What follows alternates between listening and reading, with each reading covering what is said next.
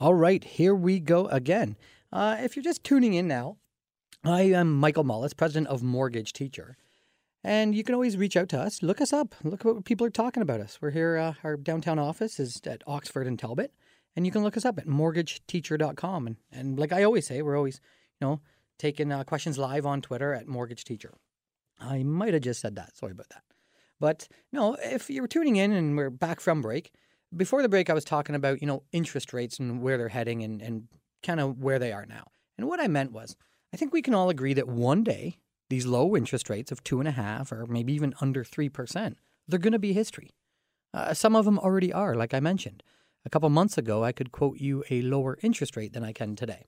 Okay, so maybe they're already history. But here's what we're going to find. And, you know, I've been doing this long enough. I've seen rates go up and down and up and down. And this is how I see people handle their, uh, their low rate days. Canadian number one is going to look back and go, oh, honey, remember when our mortgage payments back in the day, you know, 2.7%. Our payments were only about $1,200 a month. Oh, that, those were the great days, you know, versus today at 4%, and now your payment is $1,900 a month. So, you know, you know, they enjoyed the low payments while they had them. Or, and here's who we are fans of, are you going to be Canadian number two? Are you going to look back at the low interest rates and say, oh, honey, when, you know, rates were 2.7%, at least we really took advantage of the low rates. We really paid the least amount of interest in return, paid off our debt much quicker. So we really took advantage of those low markets. That's what too many Canadians are not doing and should be. And that's really what Mortgage Teacher is really here to do. Uh, so many people leave and say, you know, why don't so many other people use your services? Well, you know, we're on here on the radio explaining why. And and thanks to all of you spreading the word. I mean, the reviews coming in are fantastic. So I thank you all again uh, please talk about us because it's a free, unbiased company, and that's what we want to produce. Um, in case you're just tuning in, before the break, I talked about a gentleman that came in and expressed how important a low rate was to him, but he had a fantastic interest rate. I mean, 1.85%. The problem was he was only paying about $2,000 a year in principal. So that's kind of what I'm saying here when you want to be Canadian number two. You know, use that low rate. Focus more on the plan, and that's that's what we want to help you design. It's kind of like financial planning with your mortgage. When's the last time you got a phone call to, you know, uh, with someone giving you creative ways to save you money on your mortgage? And that's exactly what we're here to do, and no cost and no obligation. The the question we get quite a bit is, well, who do you deal with? Well, that's a good question. I get that from brokers, realtors, clients, regardless, and it really changes up and down depending on the quarter. Sometimes a bank has kind of already hit their mortgage max. I mean, I'm not telling you much of a secret to say that banks aren't overly thrilled about mortgages, guys. And what I mean by that is the return is low because the interest rates are low and they're long. So, you know, there's other ways that they can make money. For example, you've heard me talk on this show before the dangers of uh, an all in one. If you have a line of credit attached to your mortgage, to some people, what that does, if, if you owe a large amount, you know, anything over 20,000, well, you're starting to pay a lot of interest, and this is where people get caught in the money treadmill. You might have a, you know, five hundred thousand dollar house. You owe only about 150 on the mortgage, but then you owe maybe 100 or 200 in a line of credit. Well, in that line of credit portion, trust me, that's the part the bank likes. It's a higher interest rate, so now you're paying more interest because of the rate. And what's even worse, and people don't even notice this, it's compounded monthly. So the interest is working against you. It's a bad formula. It's better to take that 200 grand, put it in a mortgage component. It's only compounded semi annually. And of course, mortgage money is cheaper. So that's how you can truly pay the least amount of interest. Now, why do many of us fall for those types of products? Yeah, because they sell it on the just in case. Just in case you need to get some money, it's there for you.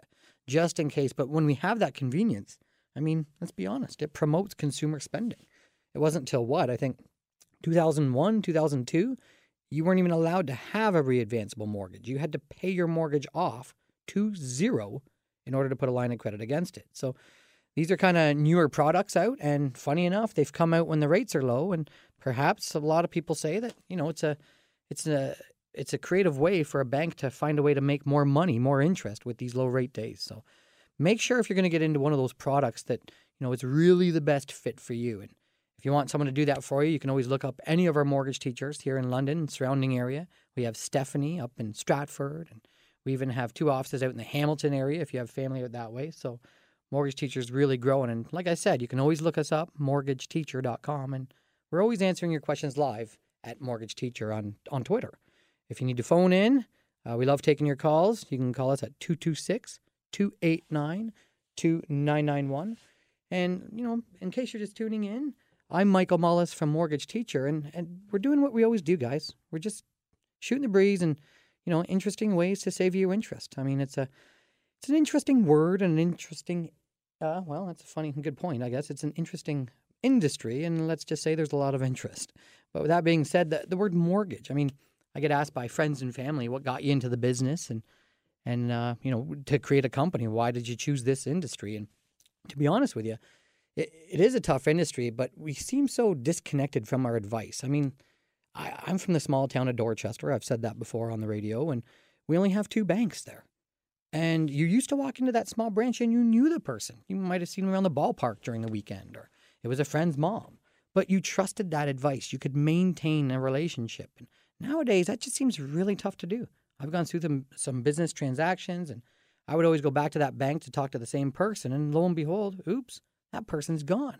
And now my plan, I have to start over because that person knew my plan. And I'm sorry, new person. I just don't know you. And I feel I have to start over. And there seems to be a big disconnect. Um, a lot of people claim that at banks we're, we're just a number. I mean, I, I love walking into TD and seeing that green, comfy leather chair. I mean, makes me feel pretty comfortable, but it would help if I actually knew the people I was talking to. So that's what we're here to do. We can help be the relationship. But at the same point, we deal with TD Scotia, all the major banks to help educate you on what the entire market has to offer. Now, I'll leave you with one point.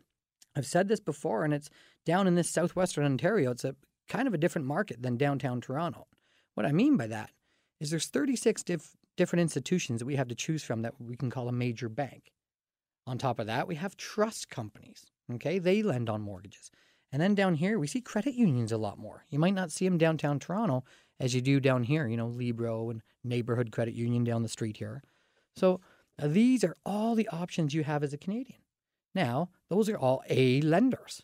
Outside of that, you might have alternative lending or alt A lending. That's when you, you deal with the home trust out there. Some of these other lenders, I could name some names, but you're all going to be puzzled and say, who? So that's that's how we sit down and we figure out, you know, what would you like to pay? And we start running some numbers and show you what the market has to offer. And hey, you might pick this product because you have a different plan three years down the road. You might pick this product, uh, the collateral mortgage, because you have plans to build in the house and you want to you don't want to pay the lawyer fees again down the road. So a collateral mortgage is a good fit. It's not all negative, and we get to come in unbiased. Hey, you guys make the choices, but what we're really good at doing, breaking it down black and white. You make the decisions. Again, I'm Michael Mullis, president of Mortgage Teacher, and we're just teaching you interesting ways to save you interest. So feel free to look us up.